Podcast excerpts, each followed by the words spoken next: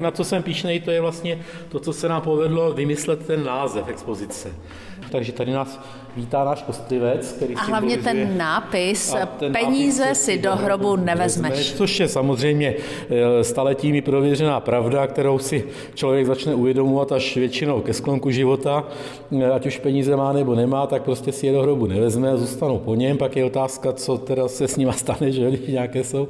Takže tady máte vlastně ten symbol eh, našeho kostlivce, který ještě nemá jméno, to můžeme udělat anketu, jak se mu bude říkat, ale je tady vlastně pod ním skleněná podlaha, pod kterou jsou rozsypané, jak vidíte, hromady starých peněz, bankovky, mince neplatné. Ono to vlastně trošku symbolizuje i tu skutečnost, že ty peníze vlastně, na tož pak ty virtuální, sami o sobě žádnou hodnotu nemají. Mají pouze tu platební sílu, která jim je dána vlastně politicky rozhodnutím něčím. Pane profesore, je eh, ta výstava, ta stálá expozice eh, řazena nějak chronologicky od těch nejstarších eh, mincí až třeba po tu dobu současnou? Ta expozice má čtyři části, z nichž dvě jsou koncipovány chronologicky. To je tak, kde jsme teďka. Tisíciletá tradice české měny, tam skutečně začínáme od nejstarších denárů 10. století až po současné peníze, které tam můžete vidět.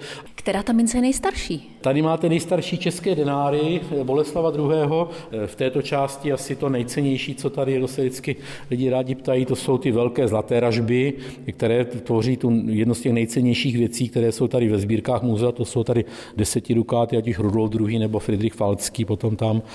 To, v čem se tato expozice odlišuje od všech ostatních, je, že nemáte to jenom hromadu mincí nebo mince návštěvníků koukej, co tady máme, ale máte je provázány informací o vlastně návaznosti těch měnových systémů, jak se vlastně eh, ty platební prostředky vyvíjely a eh, jak se potom lišily.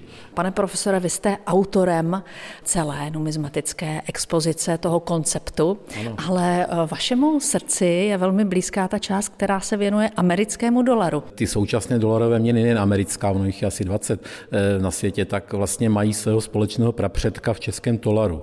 Dokonce u něho můžeme říct přesně, kdy se narodil, to je 9. ledna 1520. To je rozhodnutí Českého zemského sněmu, že Šlikové v Jáchymově musí vytěžené stříbro monetarizovat. Mohli stříbro nadále vyvážet do Saska, ale aby se mohlo vyvážet, muselo být monetarizováno do podoby mincí, dolarů nových a tím pádem bylo také zdanitelné. Takže to slovo Tolar, tál je od německého údolí? Je to od Joachim Stál, Joachimovské údolí. Ono taky v češtině tomu říkali tolský, že tam máte to O, to tolar.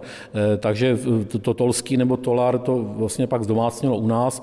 Ten název se pak šířil spíš v té severní Evropě, Brémy a Skandinávie. V germánských jazycích to bylo teda taler, toho bylo holandské dalder, a protože holanděni byli nejvýznamnějšími obchodníky se stříbrem v tom 17. století, tak vlastně se to dostalo do té angličtiny, protože všem stříbrným mincím velkým oni potom říkali tolar.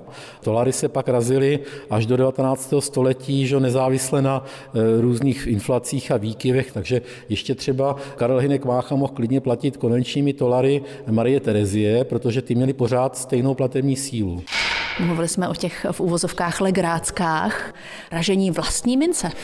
To už je tohle náročnější věc, ale zvládnou to i děti, takže my tady máme vlastně střížky z měkkého bílého kovu, je tu nějaký slitě na cínu, je tady připraveno razidlo, které vzniklo podle vzoru právě toho denáru středověkého, takže návštěvník, ať už jakéhokoliv věku, si tady může relativně nenáročnou cestou musí dát pozor, aby se nemohl do prstu, ale zvládnete to taky. Tak. Jednou rukou jednu tak. ránu jenom, jo? Výborně. Jo, nebylo to křivě? A máte mincičku vyraženou svoji. Tak já děkuji.